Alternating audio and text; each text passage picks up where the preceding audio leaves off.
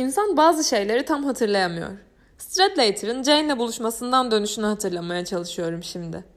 Koridordan Stradlater'ın o salak, o lanet ayak sesleri geldiği sırada ne yaptığımı hatırlayamıyorum yani. Herhalde hala pencereden filan bakıyordum. Ama yemin ederim tam olarak hatırlamıyorum. Hatırlayamayışımın nedeni felaket üzgündüm. Bir şeylere üzülüyorsam tuvalete gitmem gerekse bile gitmem. Üzülmekten gidemem. Üzülmeyi bırakıp gidemem. Stradlater'ı tanısaydınız siz de benim gibi üzülürdünüz. O herifle birlikte kaç kez kızlarla buluşmaya gittim. Ne dediğimi biliyorum yani. Edepsiz herifin tekiydi. Gerçekten edepsizdi. Her neyse. Koridor muşambayla filan kaplıydı. Onun o lanet ayak seslerinin koridordan odaya doğru yaklaştığını duyabiliyordunuz. Odaya girdiği sırada nerede oturduğumu bile hatırlamıyorum. Pencerede mi, benim koltuğumda mı yoksa onunkinde mi? Yemin ederim hatırlamıyorum. Soğuktan sızlana sızlana girdi odaya. Sonra herkes ne cehenneme gitti böyle ortalık morga dönmüş dedi. Ona yanıt verme zahmetine bile girmedim. Cumartesi geceleri herkesin ya dışarıda ya uykuda ya da hafta sonu için evine gitmiş olduğunu bilmeyecek kadar salaksa bunu ona söylemek için kendimi perişan edecek değildim yani. Soyunmaya başladı. Jane ile ilgili tek bir lanet söz etmedi. Ben de konuşmadım. Onu seyrettim yalnızca. Yalnız köpek dişi ceketim için teşekkür etti bana. Ceketi bir askıya asıp dolaba kaldırdı. Daha sonra boyun bağını çıkarırken bana o lanet kompozisyonunu sordu. Lanet yatağının üstünde olduğunu söyledim ona. Gitti bir yandan gömleğinin düğmelerini çözerken bir yandan da kağıdı okudu. Suratında o salak ifadeyle. Göğsünü karnına ovuştura ovuştura orada öyle durup okudu. Hep böyle göğsünü karnına ovuştururdu. Herif aşıktı kendine. Birdenbire Tanrı aşkına Holden burada lanet bir beyzbol eldivenini anlatmışsın. Ne olmuş dedim. Felaket soğuk bir tavırla. Ne demek ne olmuş? Sana lanet bir oda veya ev gibi bir şey anlatılacak demedim mi? Betimsel olsun dedin. Beyzbol eldiveni anlatsak ne fark eder? Lanet olsun dedi. Acayip kızmıştı. Fitil gibiydi. Sen her şeyi böyle kıç tarafından yaparsın zaten. Bana baktı. Seni buradan attıklarına hiç şaşmamak gerek dedi. Tek bir lanet şeyi bile doğru dürüst yapamıyorsun. Tek bir lanet şeyi bile. İyi tamam ver onu bana o zaman dedim. Gittim o lanet kağıdı elinden çekip aldım. Sonra da yırttım. Bunu niye yaptın şimdi? dedi. Ona karşılık bile vermedim. Kağıt parçalarını çöp sepetine attım. Sonra yatağıma uzandım. Uzun süre ikimiz de bir şey söylemedik. Stradlater soyundu. Üstünde bir tek donla kaldı. Ben yattığım yerde bir sigara yaktım. Yatakhanede sigara içmemiz yasaktı. Ama yine de gece geç saatte herkes uyurken veya dışarıdayken kimse kokusunu alamayacağından içebiliyordunuz. Dahası bunu Stradlater'ı rahatsız etmek için yapıyordum. O yatakhanede sigara içmezdi. Bir tek ben içerdim. Stradlater Jane hakkında tek bir söz etmiyordu. Sonunda saat 9.30'a kadar izin aldıysa bu saate kadar nasıl kaldınız? Daha geç bir saate kadar mı izin aldırttın kıza yoksa? dedim. Ben bunu ona sorduğum sırada o yatağının kenarına oturmuş lanet ayak tırnaklarını kesiyordu. Bir dakika dedi. Hangi manyak cumartesi gecesi için 9.30'a kadar izin alır ha? Tanrım o an nasıl nefret ettim ondan. New York'a mı gittiniz dedim. Deli misin? 9.30'a kadar izin almışsa New York'a nasıl gideriz? Zor tabii. Bana baktı. Dinle dedi. Sigara içeceksen niye bunu gidip Kenef'te yapmıyorsun? Sen buradan defolup gidiyorsun ama ben mezun olana kadar burada kalmak zorundayım. Umursamadım. Hiç umursamadım. Manyaklar gibi sigara içmeye devam ettim. Döndüm. Yan yatarak onun ayak tırnaklarını kesmesini seyrettim. Ne okuldu ama. Hiç durmadan birilerinin ayak tırnaklarını kesmesini veya sivilcelerini sıkmasını seyrediyordunuz. Selamımı söyledin mi ona? diye sordum. Söyledim. Söylemişmiş. Pis herif. O ne dedi? dedim. Ona sordun mu? Hala damalarını en arka sıraya diziyor muymuş? Hayır sormadım. Ne sanıyorsun? Bütün gece ne yapacaktık yani? Dama mı oynayacaktık? Tanrı aşkına. Bir süre sonra ona New York'a gitmedinizse nereye gittiniz peki? diye sordum. Sesimin titremesini güçlükle denetleyebiliyordum. Tanrım. Giderek iyice sinirleniyordum. İçimden az sonra matrak bir şeyler olacak diye bir duygu gelip geçti. Lanet ayak tırnaklarını kesmesi bitti. Yatağından kalktı, üstünde bir tek donla filan benimle şakalaşmaya girişti. Omzuma şakadan yumruk atmaya başladı. Kes şunu dedim. New York'a gitmediniz de nereye gittiniz peki? Hiçbir yere gitmedik. Lanet arabada oturduk. Omzuma yine o salak yumruklardan bir tane salladı. Kessene şunu dedim. Kimin arabasında? Ed Banky'nin. Ed Banky, Pence'de basketbol koçluğu yapıyordu. Bizim Stradlater de onun yavrucuklarından biriydi. Takımda ortada oynuyordu çünkü. Ed Banky de her istediğinde ona arabasını verirdi. Aslında öğrencilerin öğretmenlerden araba alması yasaktı. Ama bu sporcu herifler birbirlerini tutarlardı. Gittiğim her okulda gördüm bunu. Bu sporcu herifler birbirlerini acayip tutuyorlar. Stradlater omzuma yalandan yumruk atmaya devam ediyordu. Elinde diş fırçasını tutuyordu. Sonra ağzına dişlerinin arasına aldı fırçayı. Ne yaptın kıza? dedim. Ona Ed Bankin arabasında becerdin mi yoksa? Sesim rezalet titriyordu. Ne ayıp ne ayıp. Ağzına biber süreceğim senin. Cık, yaptın mı? Bu bir meslek sırrıdır ahbap. Bundan sonrasını pek hatırlamıyorum. Tek bildiğim yataktan kalktım. Sanki kenefe gidiyormuş gibi. Ama ona bir yumruk salladım. Bütün gücümle. O diş fırçasını ağzına gömecek gırtlağına saplayacaktım. Yalnız ıskaladım. Oturtamadım yumruğu. Yalnızca kafasının yanına değmişti biraz. Canını acıttı herhalde ama istediğim olmamıştı. Epey canını acıtmış olabilir. Ama yumruğu sağ elimle atmıştım. O elimi pek sıkamıyordum. Size anlattığım o kırılmadan dolayı. Her neyse, bundan sonra hatırladığım yere serilmiştim ve Stradlater suratı kıpkırmızı bir halde göğsüme oturmuştu. Bir ton falan geliyordu üzerimde. Bileklerimi de tutmuştu, ona yumruk atamıyordum. Onu öldürebilirdim. Neyin var senin lanet herif deyip duruyordu. O salak suratı kızarıyor da kızarıyordu. Çek şu pis dizlerini göğsümden dedim ona. Neredeyse avazın çıktığı kadar haykıracaktım. Hadi kalk üstünden pis herif. Ama kalkmıyordu. Bileklerimi öylece tutup durdu. Ben de ona sürekli orospu çocuğu filan dedim. 10 saat kadar. Ona söylediğim her şeyi tam hatırlayamıyorum. Ona canının her istediğini becerebileceğini sandığını söyledim. Bir kızın damalarını en arka sırada toplamasıyla hiç ilgilenmediğini, çünkü lanet, salak bir geri zekalı olduğunu söyledim. Ona geri zekalı demenizden nefret ederdi. Zaten bütün geri zekalılar kendilerine geri zekalı denmesinden nefret ederler. Kes artık Holden dedi. O kocaman budala suratı kıpkırmızı kesilmişti. Kes artık tamam mı? Kızın adı Jane mi June mu onu bile bilmiyorsun. Lanet gerizekalı. Artık kes şunu Holden. Lanet olsun bak seni uyarıyorum dedi. Niyeti kötüydü. Bak kesmezsen çakacağım bir tane haberin olsun. Çek şu pis kokmuş gerizekalı dizlerini göğsümden. Bırakırsam çeneni kapayacak mısın? Ona yanıt bile vermedim. Bir daha söyledi. Holden bırakırsam çeneni kapayacak mısın? Evet. Üstümden kalktı. Ben de ayağa kalktım. Kahrolası dizleri göğsüme batmıştı. Canım felaket acıyordu. Pis, salak, geri zekalı, orospu çocuğu senin dedim. Bu onu çok kızdırdı. Koca salak parmağını suratıma salladı. Holden lanet olsun bak seni uyarıyorum. Çeneni kapa yoksa... Niye kapayacakmışım dedim. Resmen haykırıyordum. Senin gibi gerizekalıların derdi bu işte. Hiçbir şeyi tartışmak istemiyorsunuz. Zaten bütün gerizekalılar böyledir. Hiçbir şeyi adam gibi ta... Bu kez gerçekten bir tane çaktı bana. Kendimi birden yerde buldum. Beni vurup da mı yere yıktı hatırlayamıyorum. Ama sanmıyorum. Birini yumrukla yere yıkmak oldukça zordur. Filmler dışında tabii. Ama burnum kanıyordu. Yukarı baktım. Bizim Stradlater sağ yanımda tepeme dikilmiş duruyordu. Koltuğunun altında lanet tıraş takımları vardı. Sana sus dedim. Sana sus dedim durdum. Niye susmadın ha? dedi. Sesi çok asabiydi. Kafamı yere vurduğum zaman kafatasımın çatladığından filan endişeleniyordu herhalde. Bunu sen istedin lanet olasıca herif dedi. Vay canına. Herif amma da üzülmüştü. Zahmet edip ayağa bile kalkmıyordum. Öyle yerde upuzun yatıp ona geri zekalı orospu çocuğu deyip durdum. Çok kızgındım. Resmen böğürüyordum.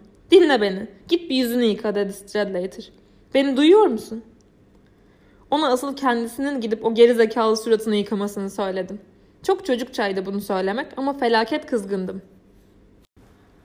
Ona kenefe giderken uğrayıp Bayan Schmidt'i becermesini söyledim. Bayan Schmidt kapıcının karısıydı. 65 yaşında falan vardı. Stradlater'ın oda kapısını çekip koridorun sonundaki kenefe gittiğini duyana kadar yerde oturdum. Sonra kalktım. Şu lanet avcı şapkamı bir türlü bulamıyordum.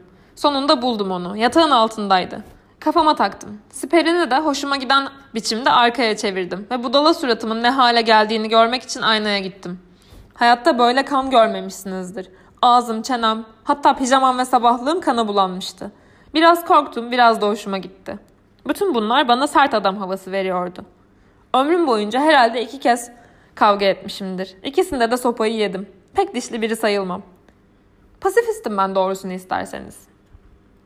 Herhalde Ekli büyük olasılıkla tüm bu şamatayı duyup uyanmıştır diye düşündüm. Perdelerin arasından yan odaya geçtim. Ne halt ettiğine bir bakmak için. Ekli'nin odasına pek gitmezdim. Pasaklı herifin teki olduğundan acayip bir koku olurdu o odada. Perdelerin arasından bizim odanın ışığı sızıyordu biraz. Ekli'yi görebiliyordum. Yatağında yatıyordu. Çok iyi biliyordum. Bal gibi uyanıktı. Ekli dedim. Uyanık mısın? Evet. Oda oldukça karanlıktı. Yerde bir ayakkabıya bastım. Az kalsın kafa üstü çakılıyordum. Ekli yatağında doğruldu. Kolunun üstüne yaslandı. Suratına beyaz bir zımbırtı sürmüştü. Sivilceleri için. Hortlağa dönmüştü karanlıkta. Ne yapıyorsun bakayım dedim. Ne demek ne yapıyorsun? İkiniz gürültü etmeye başlamadan önce uyumaya çalışıyordum. Niçin kavga ediyordunuz ki? Işık nerede? Düğmeyi bulamıyordum. Elimle duvarı araştırıyordum. Işığı ne yapacaksın? Sağ elinin altında. Sonunda düğmeyi buldum ve ışığı yaktım. Bizim ekli gözlerini korumak için elini ışığa siper etti. Tanrım dedi. Ne oldu sana böyle? Üstündeki kanlardan filan söz ediyordu. Stradlater'la atıştık biraz dedim. Sonra yere oturdum. Odalarında hiç sandalyeleri filan da olmazdı. Sandalyeleri hangi cehenneme atmışlardı hiç bilmiyorum. Baksana dedim. Biraz kanasta oynamak ister misin? Ekli kanasta hastasıydı. Hala kanıyor Tanrı aşkına üstüne bir şey koysan iyi olacak. Durur durur. Baksana biraz kanasta oynamak istersin değil mi? Kanasta mı Tanrı aşkına? Sade bakar mısın bir zahmet? Geç değil. Daha 11, 11 buçuk. Daha 11'miş dedi Ekli. Bana bak sabah kalkıp ayine gitmem gerek. Tanrı aşkına. İkiniz kalkmış lanet gece yarısında bağırışıp kavga. Niçin kavga ediyordunuz ki? Anlatmak uzun sürer şimdi. Sıkmayayım seni Ekli. Senin iyiliğini düşünüyorum ben dedim ona. Onunla özel konulara girmezdim. Her şeyden önce bu Ekli Stradlater'dan da budalaydı. Ekli'ye bakarsak Stradlater dahi filan sayılırdı. Hey dedim. Bu gece Ellinin yatağında uyusam bir sakıncası var mı? Yani yarın geceden önce dönmeyecek değil mi? Çok iyi biliyordum dönmezdi. Eli her lanet hafta sonu evine giderdi. Ne zaman gelir ben nereden bileyim dedi Ekli. Vay canına nasıl bozuldum buna? Ne demek ne bileyim. Ne zaman geleceğini nasıl bilmezsin? Pazar gecesinden önce gelmez değil mi? Gelmez de yani. Tanrı aşkına ben nasıl her isteyene buyur elinin yatağında yat derim ha? İşte buna daha felaket bozuldum. Oturduğum yerden uzanıp lanet omzuna dokundum. Ekli oğlum dedim. Sen çok kıyak delikanlısın bunu biliyor musun? Tamam yani ciddiyim ben nasıl her isteyene... Sen gerçekten kıyak delikanlısın. Sen efendi ve aydın bir çocuksun dedim. Öyleydi de yani. Sigaran bulunur mu acaba? Bir yok da öleyim daha iyi. Hayır yok sigaram. Gerçekten yok. Baksana. Ne cehenneme kavga ediyordunuz? Ona yanıt vermedim. Tek yaptığım kalkıp pencereye gitmek ve dışarıya bakmak oldu. Birdenbire kendimi felaket yapayalnız hissetmiştim. İçimden neredeyse ölmek geçti. Niçin kavga ediyordunuz? Dedi Ekli. Belki ellinci kez. Herif buna takmıştı kafayı. Senin için dedim. Benim için mi Tanrı aşkına? Evet. Senin lanet onurunu savunmak için. Stradlater bana senin rezil bir herif olduğunu söyledi. Bunu söyledikten sonra yakasını elimden kurtaramazdı. Bu sözlerim onu heyecanlandırmıştı. Dedi ha? Dalga geçme dedi ha? Ona yalnızca şaka yaptığımı söyledim. Sonra gidip elinin yatağına uzandım. Kendimi felaket yalnız hissediyordum. Burası leş gibi kokuyor dedim. Çoraplarının kokusu ta buraya geliyor. Çoraplarını çamaşırhaneye falan hiç göndermez misin sen? Hoşuna gitmediyse sen bilirsin ne yapacağını dedi. Çok da akıllıydı yani. Şu lanet ışığı söndürsene. Işığı hemen söndürmedim. Elinin yatağında yatmaya devam ettim. Jane'i filan düşünerek. Stradlater'ın onunla o koca götlü Ed Benkin'in arabasında kapanıp ne yaptığını düşündükçe taş kesiliyordum. Siz bu Stradlater'ı nereden bileceksiniz? Ama ben bilirim. Pensil'deki heriflerin çoğu kızlarla cinsel ilişkide bulunduklarını anlatır dururlar. Ekle gibi mesela. Ama bu Stradlater gerçekten yapardı. Böyle en az iki kızı becerdiğine tanık oldum. Gerçekti yani. O soluk kesici yaşam öykünü anlat bana Ekle oğlum dedim. Şu lanet ışığı söndürür müsün? Yarın kalkıp ayine gitmek zorundayım. Kalktım. Işığı söndürdüm. Mutlu olur belki diye. Sonra elinin yatağına uzandım yine. Niyetin ne senin? Elinin yatağında uyuyacaksın öyle mi? Dedi Ekli. Vay canına. Ne konuk severdi yani. Olabilir. Olmayabilir de. Canını sıkma sen. Canımı sıktığım falan yok. Yalnız eli birden gelip burada birini bulursa diye. Rahatla. Burada uyumayacağım. O lanet konuk severliğinden yararlanmaya çalışmıyorum yani. Birkaç dakika geçmedi ki Ekli çılgınlar gibi horlamaya başladı. Yine de orada karanlıkta yatmaya devam ettim. Bizim Jane ile Stradlater'ın Ed Bunkin'in arabasında ne yaptıklarını düşünmemeye çalışarak. Ama bu olanaksızdı. Sorun bu Stradlater herifinin tekniği bilmemden kaynaklanıyordu. Bunu bilmem durumu daha da kötüleştiriyordu. Bir kez Stradlater ile ben birlikte birer kızla buluşmuştuk. Ed Bunkin'in arabasında, onlar arkada biz önde oturuyorduk. Herifte ne teknik vardı ama. Kızı o sakin o içten sesiyle tavlamaya çalışıyordu. Sanki yalnızca çok yakışıklı bir herif değilmiş de aynı zamanda efendi ve içten bir herifmiş gibi. Onu dinlerken neredeyse kusuyordum. Kız durmadan hayır lütfen lütfen yapma lütfen diyordu. Ama bizim Stradlater kızı o içten Abraham Lincoln sesiyle yumuşatmaya devam ediyordu. Sonunda arka tarafta korkunç bir sessizlik oldu. Gerçekten utanç vericiydi. O gece orada o kızı becerdiğini sanmıyorum. Ama felaket yaklaşmıştı buna. Felaket yaklaşmıştı. Orada uzanmış bunları düşünmemeye çalışırken bizim Stradlater'ın keneften dönüp odaya girdiğini duydum. O pis tıraş takımlarını filan bıraktığını, pencereyi açtığını duyabiliyordunuz. Temiz hava hastasıydı kendisi. Bir süre sonra ışığı söndürdü. Nerede olduğuma bakınmadı bile. Dışarısı, sokak, daha da moral bozucuydu. Artık araba sesi de duyamıyordunuz. Kendimi çok yalnız, çok berbat hissediyordum. Ekli'yi uyandırmak bile istedim. Hey Ekli, dedim fısıldarcasına. Stradlater'ın duş perdelerinin arasından beni duymasını istemiyordum. Ekli beni duymuyordu. Hey Ekli. Beni hala duymuyordu. Kas katı uyuyordu. Hey Ekli. Bunu duymuştu artık. Senin neyin var? dedi. Şurada dalmış uyuyordum Tanrı aşkına. Baksana manastıra nasıl giriliyor diye sordum ona. Bir manastıra girme fikriyle oyalanıyordum. Katolik olman falan gerekiyor mu? Tabii ki Katolik olman gerekir piç herif. Beni böyle aptalca sorular sormak için mi? Ah hadi uyu öyleyse. Zaten ben de manastıra falan girecek değilim. Bendeki bu şansla girdiğim manastırın papazları da ters cinsten çıkar. Hepsi de manyak piçler olur yani.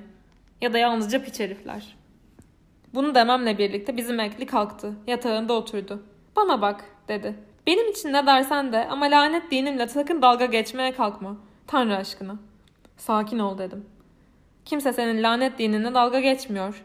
Elinin yatağından kalktım ve kapıya yöneldim. Bu manyak ortamda daha fazla takılmak istemiyordum. Giderken durdum. Eklinin elini tuttum ve tantanalı sahtekarca bir tavırla tokalaştım onunla. Elini çekti. Bu ne oluyor şimdi? dedi. Hiçbir şey olmuyor. Yalnızca çok kıyak bir herif olduğun için sana teşekkür etmek istedim. Hepsi bu dedim. Bu sözü o çok içli ses tonuyla söylemiştim. En büyük sensin Ekli. Oğlum dedim. Bunu biliyor musun? Uyanık herif. Bir gün biri sana gününü göster... Durup dinlemedim bile. Lanet kapıyı çektim. Koridora çıktım. Herkes uyumuştu veya hafta sonu nedeniyle ya dışarıda ya da evindeydi. Koridor çok sessiz ve moral bozucuydu. Leakey ile Hoffman'ın oda kapısının önünde boş bir kolinos diş macunu kutusu duruyordu. Merdivenlere doğru yürürken ayağımdaki içi tüylü terliklerle kutuya şut çektim durdum. Ne yapayım derken aşağıya inip Marlboro ne yapıyor diye bir bakmak geçti aklımdan. Ama birden vazgeçtim. Birdenbire ne yapacağıma karar verdim. Gidip New York'ta bir otelde, çok ucuz filan bir otelde kalacak. Çarşambaya kadar kendime gelecektim. Sonra çarşamba günü dinlenmiş ve kendimi kıyak hissederek filan eve gidecektim.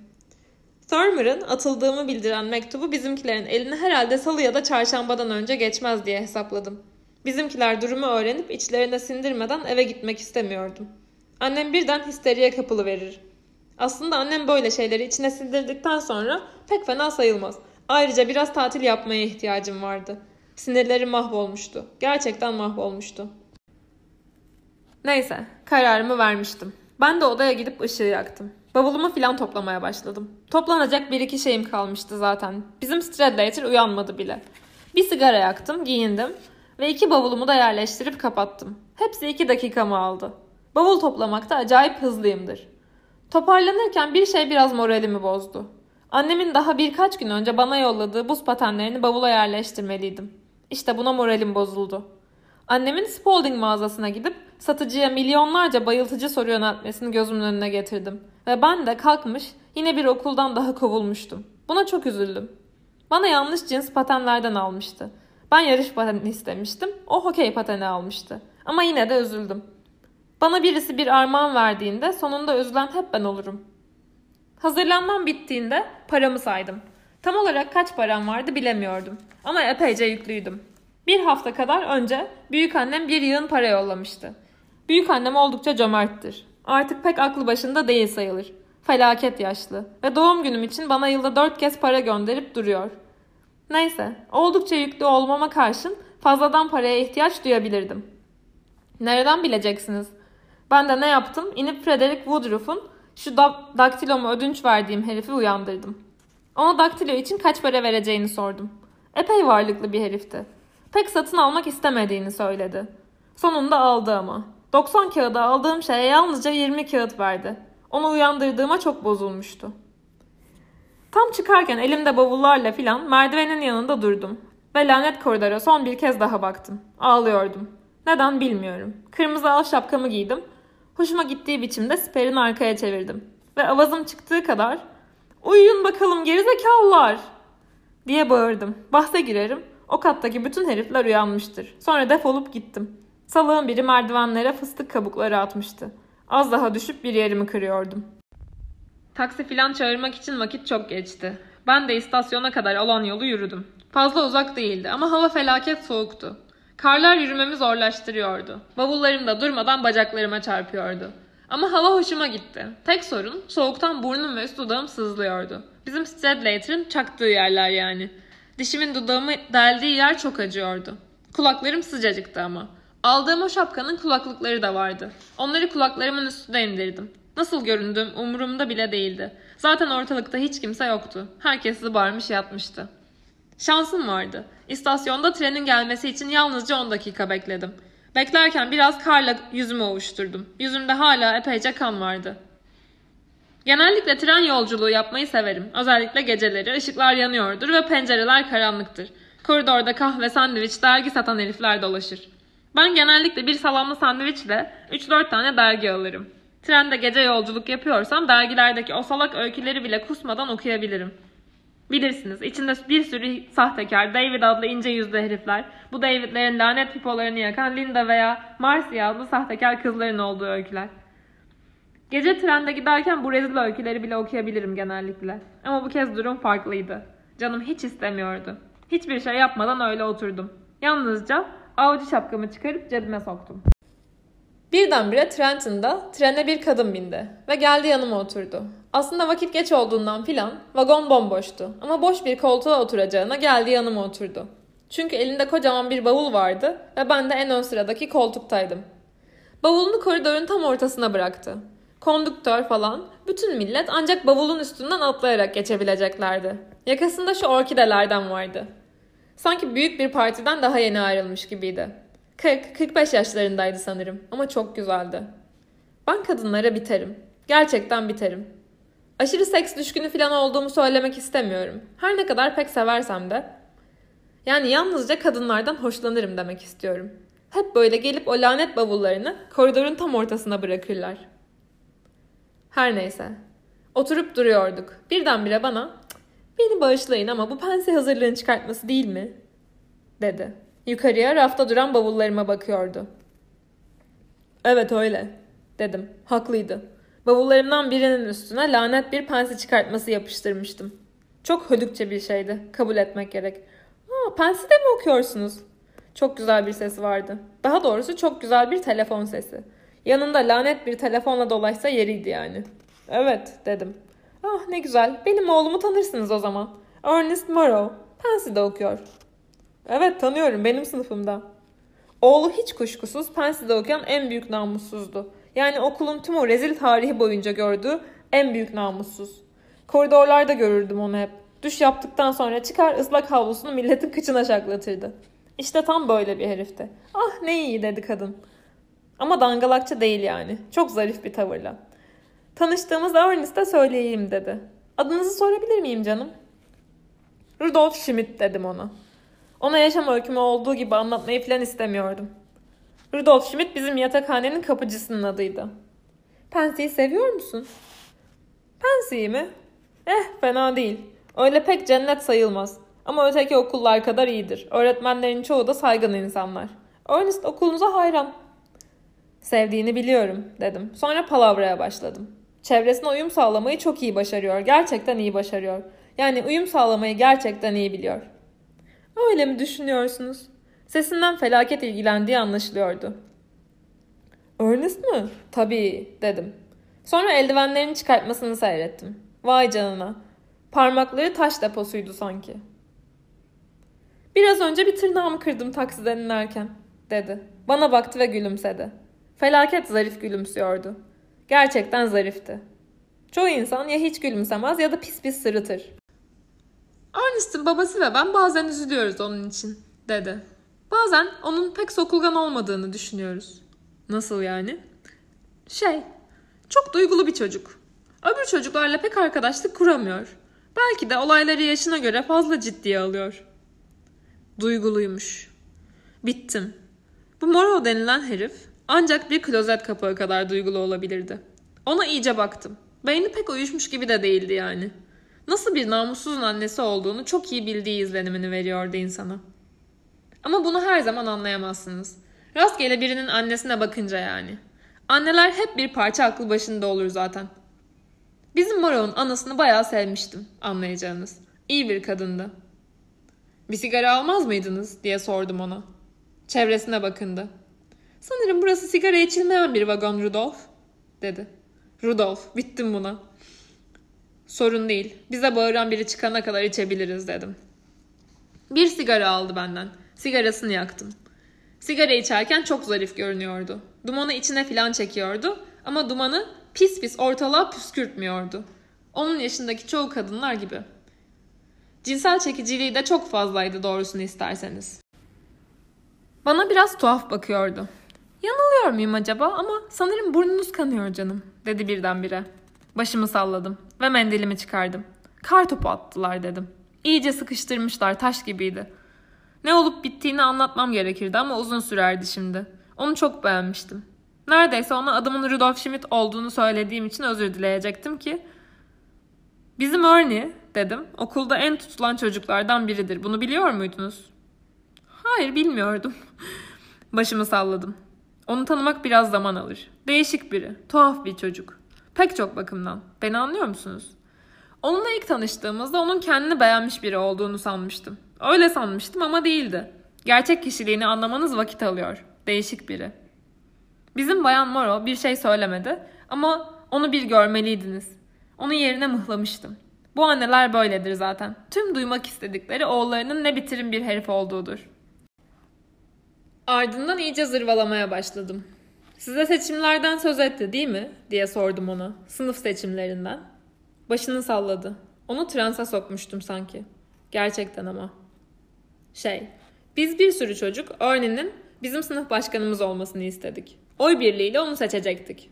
Bu görevi gerçekten üstlenebilecek tek çocuk oydu demek istiyorum dedim. Vay canına amma dağıtıyordum.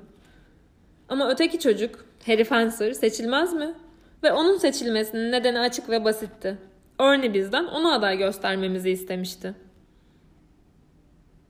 Çünkü çok utangaç ve alçak gönüllü filandı. Reddetti yani. Gerçekten utangaçtır.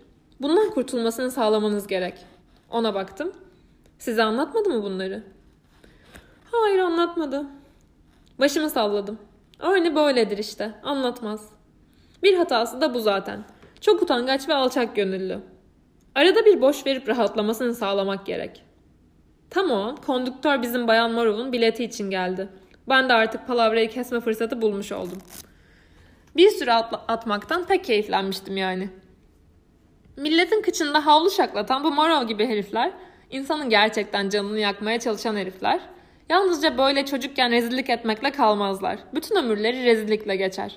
Ama bahse girerim ki onca palavradan sonra Bayan Morov, oğlunu hala bizim onu aday göstermememizi isteyecek kadar utangaç ve alçak gönüllü sanıyordur. Olur mu olur. Nereden bileceksiniz?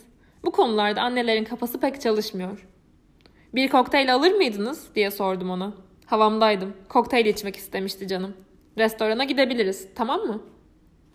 Yaşınız içki içmeye el veriyor mu acaba canım? diye sordu bana. Ama tavrı pek can sıkıcı değildi. Yani öyle çekici filandı ki asla can sıkıcı olamazdı. Şey, tam olarak değil tabii. Ama boyum yüzünden genellikle bir şey demiyorlar dedim. Üstelik saçımda da epeyce ak var. Başımı yana çevirip saçımdaki akları gösterdim. Dondu kaldı. Hadi bana katılın lütfen dedim. Onunla birlikte olmayı istiyordum. Sanırım gelmesem daha iyi olacak. Ama çok teşekkür ederim canım dedi. Zaten büyük bir olasılıkla restoran kapalıdır. Biliyorsunuz çok geç oldu canım. Doğru söylüyordu. Saatin kaç olduğunu filan unutmuştum. Daha sonra yüzüme baktı ve bana sormasından korktuğum o şeyi sordu. Ernest mektubunda eve çarşamba günü geleceğini, Noel tatilinin çarşamba günü başlayacağını yazmıştı, dedi. Umarım ailenizden birinin hastalığı nedeniyle çağırmamışlardır sizi. Buna çok üzülmüş görünüyordu. İşlerime burnunu sokmaya kalkıştığı falan yoktu, anlıyordunuz bunu. Hayır, evde herkesin sağlığı yerinde dedim. Hasta olan benim, ameliyat olacağım. Ah, çok üzüldüm, dedi. Gerçekten de üzülmüştü. Böyle şeyler söylediğim için o an pişman oldum ama artık çok geçti. Pek önemli bir şey değil. Beynimde minik bir ur varmış. Ah olamaz. Elini ağzına götürdü. Yok yok geçecek. Ur en dışta bir yerdeymiş. Zaten çok küçükmüş. İki dakikada çıkarıp alabiliyorlarmış. Sonra cebimden tren tarifesi çıkarıp okumaya başladım. Sırf yalan söylemeyi kesmek için. Bir başladım mı havamdaysam saatlerce sürdürebilirim. Şaka etmiyorum saatlerce. Daha sonra pek konuşmadık. Bayan Morrow bir Vogue dergisi çıkarıp okumaya başladı. Bir süre pencereden dışarıya baktı. New York'ta da trenden indi. Ameliyat için filan bana şans diledi. Bana durmadan Rudolph, Rudolph deyip durdu.